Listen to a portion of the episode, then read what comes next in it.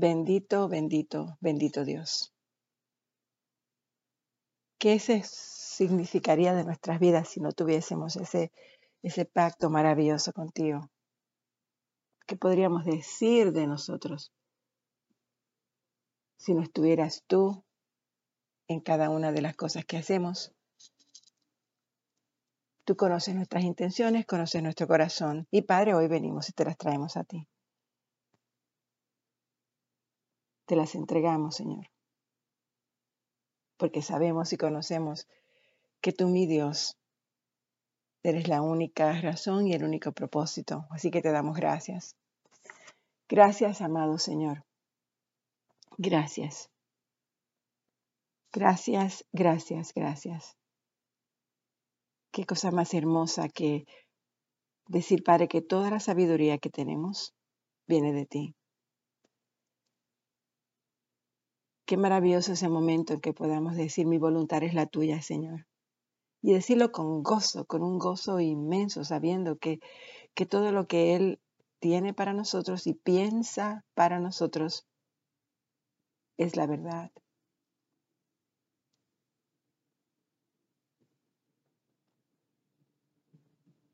Oramos, Señor, para que cada miembro de nuestra iglesia anhele tu amor, anhele la santidad y anhele el crecimiento. Haznos crecer y abundar en amor, unos para con otros. Y para con todos, para que seamos afirmados y para que nuestros corazones sean irreprensiblemente santos. Vuélvete a nosotros, haznos crecer, multiplícanos y confirma tu pacto una vez más en nuestras vidas. Te rogamos por todos tus hijos. Guárdalos en tu nombre para que sean uno Y oro para que tus hijos tengan tu gozo completo y para que sean guardados de todo mal. Santifícalos, Señor, en la verdad de tu palabra. Que todos sean uno, como tu oh Padre y Jesús son uno, para que el mundo crea que tú nos has enviado a Jesús y para que cada día seamos más y más y más como Cristo para que cada día la mente de Cristo sea parte de nosotros, para que nuestros pensamientos se asemejen más a ti, Señor, que nuestra vida se asemeje más a ti. Y que seamos perfectos en unidad, en un testimonio al mundo. Y que ninguno de nosotros, ninguno de tus hijos, Señor, se pierda. Y que todos estén contigo en el cielo. Yo te pido esto, Padre, en nombre de Jesucristo. Que el día de hoy sea un día de santificación en nuestras vidas. Que el día de hoy sea un día de búsqueda íntima contigo. Conocernos cada vez más y más y más. En nombre de Jesús. Amén. Continuamos, mis hermanos, con el capítulo 11 de Jeremías. Nos habíamos quedado en el verso 11 también. Oh, wow. Por tanto, así ha dicho Jehová, he aquí yo traigo sobre ellos mal del que no podrán salir, y clamarán a mí, y no los oiré. Irán a las ciudades de Judá y los moradores de Jerusalén, y clamarán a los dioses a quienes queman incienso, los cuales no los podrán salvar en el tiempo de su mal. Porque según el número de tus ciudades fueron tus dioses, Judá, y según el número de tus calles, Jerusalén, pusiste los altares de ignominia, altares para ofrecer incienso a Baal. Tú pues no ores por este pueblo ni levantes Por ellos ningún clamor, ninguna oración, porque no la oiré en el día que su aflicción clamen a mí. ¿Qué derecho tiene mi amada en mi casa, habiendo hecho muchas abominaciones? ¿Crees que los sacrificios y las carnes santificadas de las víctimas pueden evitarte el castigo? ¿Puedes gloriarte de esto? Olivo verde, hermoso en su fruto y en su parecer, llamó Jehová tu nombre. A la voz de recio estrépito hizo encender fuego sobre él y quebraron sus ramas porque Jehová de los ejércitos que te plantó ha pronunciado mal contra ti a causa de la maldad que la casa de Israel y la casa de Judá han hecho. Y Jehová me lo hizo saber y lo conocí. Entonces me hiciste ver sus obras, y yo era como un cordero inocente que llevan a degollar, pues no entendía que maquinaban designios contra mí, diciendo destruyamos el árbol con su fruto y cortémoslo de la tierra de los vivientes, para que no haya más memoria de su nombre. Pero Jehová de los ejércitos, que juzga con justicia, que escudriña la mente y el corazón, vea yo tu venganza de ellos, porque ante ti he expuesto mi causa. Por tanto, así ha dicho Jehová acerca de los varones de Anatot, que buscan tu vida, diciendo, no profetices en nombre de Jehová para que no mueras a nuestras manos. Así pues, ha dicho Jehová de los ejércitos, he aquí que yo los castigaré.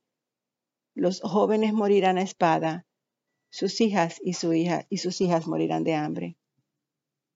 Y no quedará remanente de ellos, pues yo traeré mal sobre los varones de Anatot el año de su castigo. Justo eres tú. Justo eres tú, oh Jehová, para que yo dispute contigo. Sin embargo, alegaré mi causa ante ti. ¿Por qué es prosperado el camino de los impíos y tienen bien todos los que se portan deslealmente? Los plantaste y echaron raíces, crecieron y dieron fruto. Cercano estás tú en sus bocas, pero lejos de su corazón. Pero tú, oh Jehová, me conoces, me viste y probaste mi corazón para contigo. Arrebátalos como abejas para el degolladero y señálalos para el día de la matanza. ¿Hasta cuándo estará desierta la tierra y marchita la hierba de todo el campo?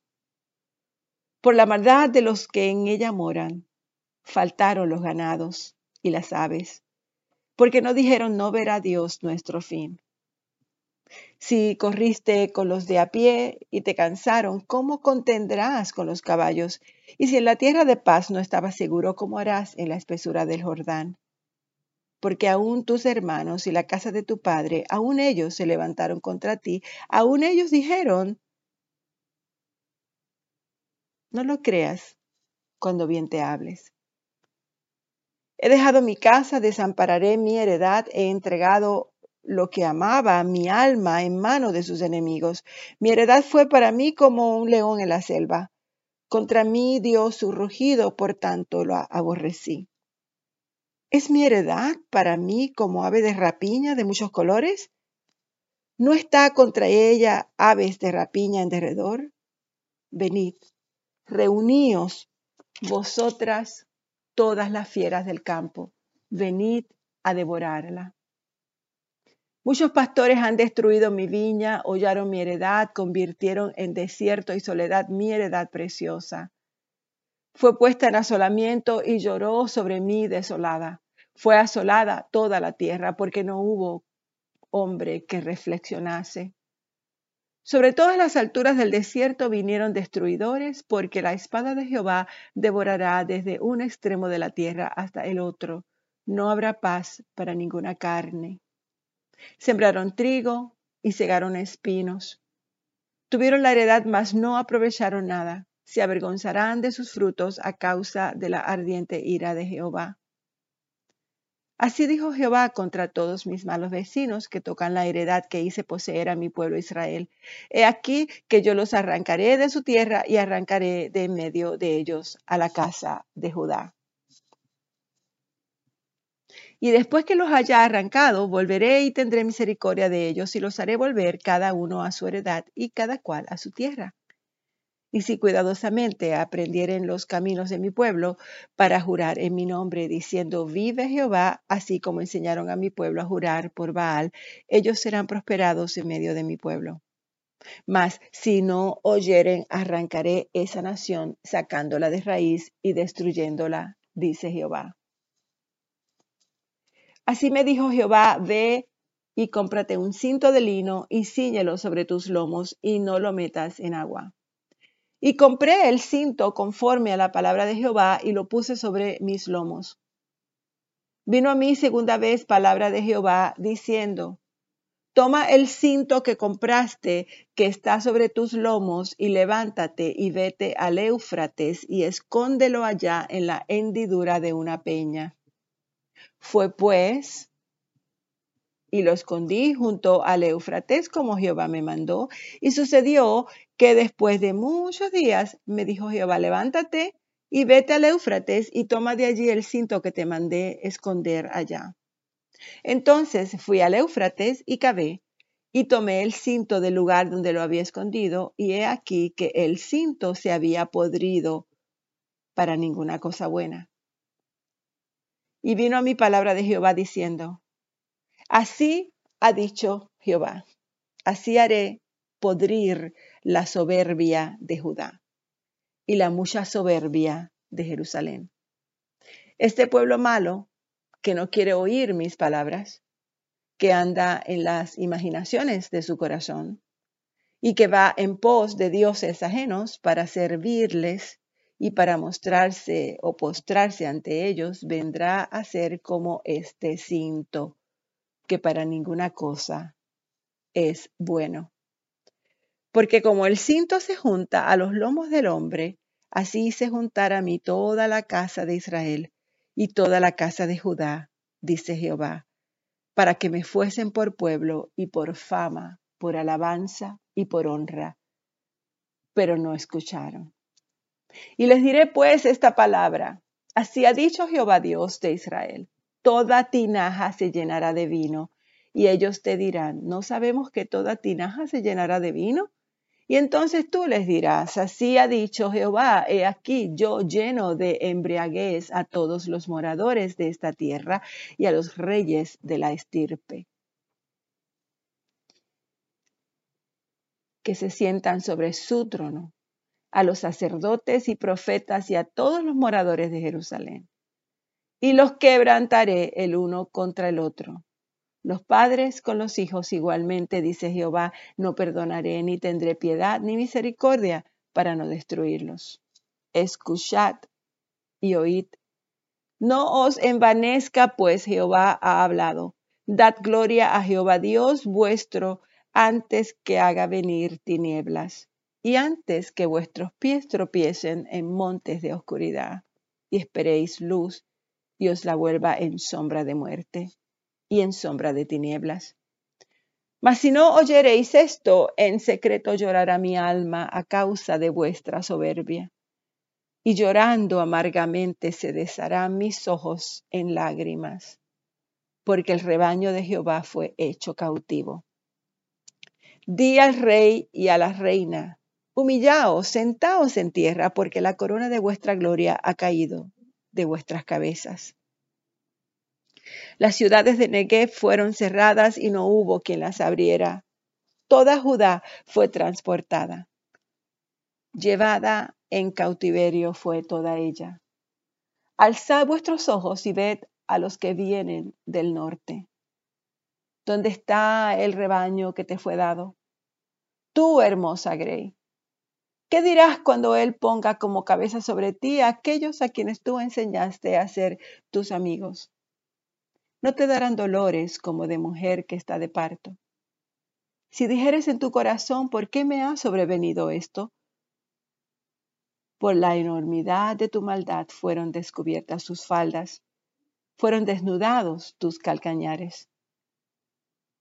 Preguntarás, ¿mudará el etíope su piel y el leopardo sus manchas? Así también podréis vosotros hacer bien, estando habituados a hacer el mal. Por tanto, yo los esparciré al viento del desierto, como tamo que pasa. Esta es tu suerte. La porción que yo he medido para ti, dice Jehová, porque te olvidaste de mí y confiaste en la mentira. Yo, pues, descubriré también tus faldas delante de tu rostro, y se manifestará tu ignominia. Tus adulterios, tus relinchos, la maldad de tu fornicación sobre los collados. En el campo vi tus abominaciones. Ay de ti, Jerusalén. ¿No serás al fin limpia? ¿Cuánto tardarás tú en purificarte. Nos quedamos en el capítulo 14 de Jeremías. Padre, gracias por tu palabra. ¿Cuánto tardaremos en purificarnos?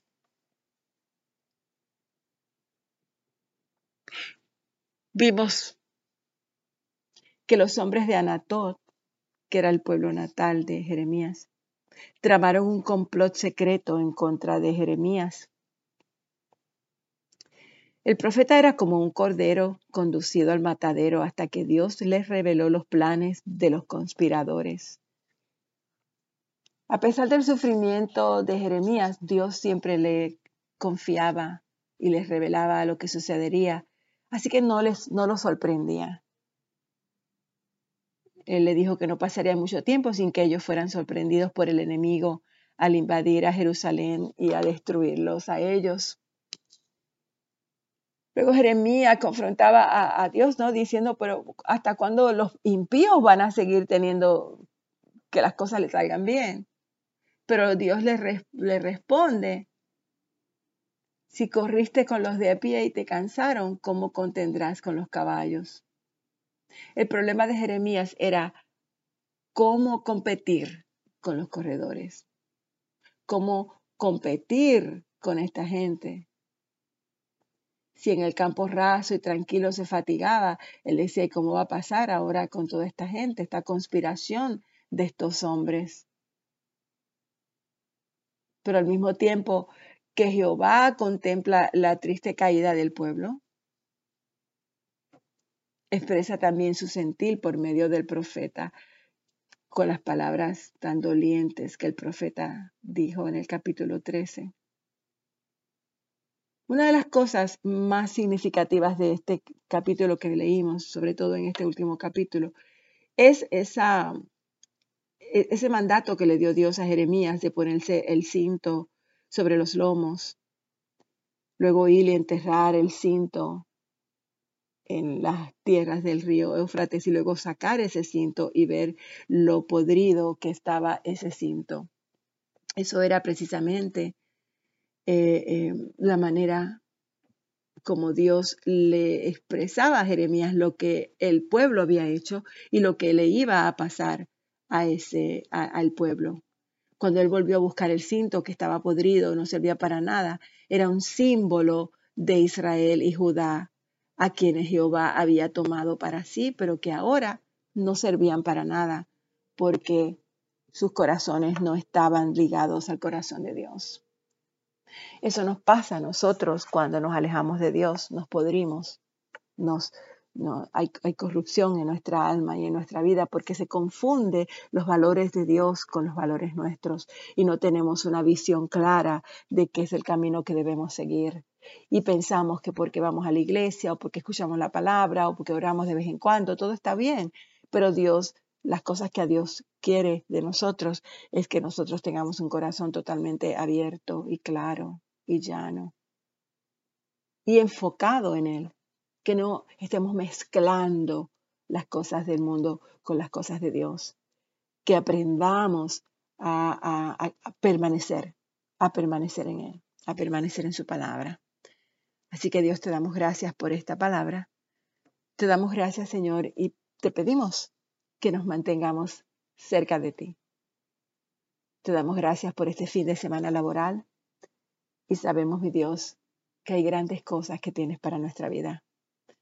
Y te pedimos que nos uses, que cada segundo de nuestra vida, que cada mañana, que cada tarde, que cada noche nos uses. Y que este domingo seas tú glorificándote cada vez más y cada vez más en ese lugar. Y que seamos nosotros, Señor, honrándote cada vez más y cada vez más en ese lugar que tú has escogido para nosotros. Gracias, mi Dios, gracias, en nombre de Jesús. Amén.